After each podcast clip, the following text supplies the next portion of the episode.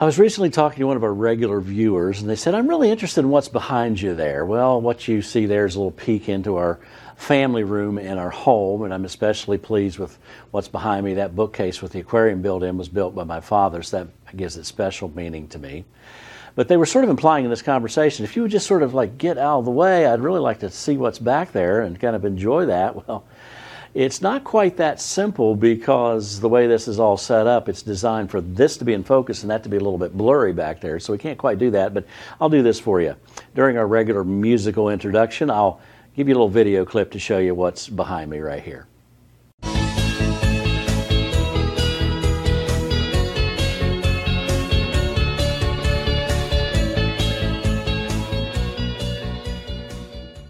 Well, I hope you enjoyed that. Maybe those fish swimming around a little bit was relaxing for you. But sometimes to see clearly what we need to see, we have to get some things out of the way so we can picture it. I'll take you to a verse in Scripture that's found in Isaiah chapter 45, verse 22, where we find these words Look to me and be saved, all you ends of the earth, for I am God and there is no other.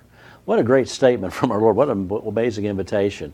He says in the end of that, uh, there is no other. There's no, no place else you should look. There's no one else you should look to because there's only one God. There's, there's not another option. So, for our help, for our salvation, all we need, we have to look to Him and to Him alone. Notice the invitation all you ends of the earth. It doesn't matter who you are, where you're from, anything about you, you have this opportunity to look to God and to see Him. And in this invitation, look to me and be saved. If you're not one of his followers, I encourage you to get in touch with me or another Christian friend to help you understand what it means that Jesus died for you, and through your faith in him, you can have everlasting life. But that invitation, and by the way, it's a command. Look to me, get your eyes on me, give me your attention, focus on me, be with me, and spend some time with me. For many of us as believers, we do that regularly and daily. We carve out some time, beginning of the day, middle, end, whenever, or even multiple times of the day, where we read God's Word because this is His primary means of communicating to us who He is and the truth and the direction He needs to plug into our lives. And also to spend time praying, praising Him, thanking Him, seeking His help. So we need to have these moments where we look to Him. Now, there's some things that sometimes get in the way of that.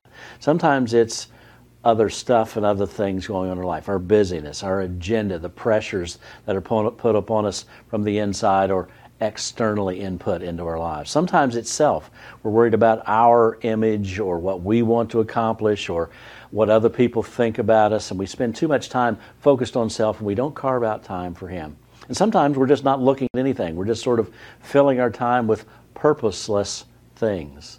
Well, let's purpose in our hearts that we're going to spend some time today. Maybe this is your reminder today to look to Him. And He says, Look to me. Look to me. He wants you to look to Him. And then there's times when we, as believers, have done for, for centuries, get together regularly, one day a week, on the first day of the week, to get together to worship, to praise, to fellowship, to learn.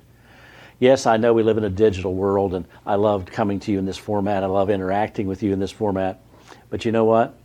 It's it's really not quite the complete substitute for being together. So I encourage you get involved in church, get there in person, participate in the programs, be be fully in because that gives you the opportunity along with others to direct our combined attention to look to him. So look to him today, look to him with others on a day of worship coming very soon. May God bless you as you fulfill this command and enjoy this invitation to look to God.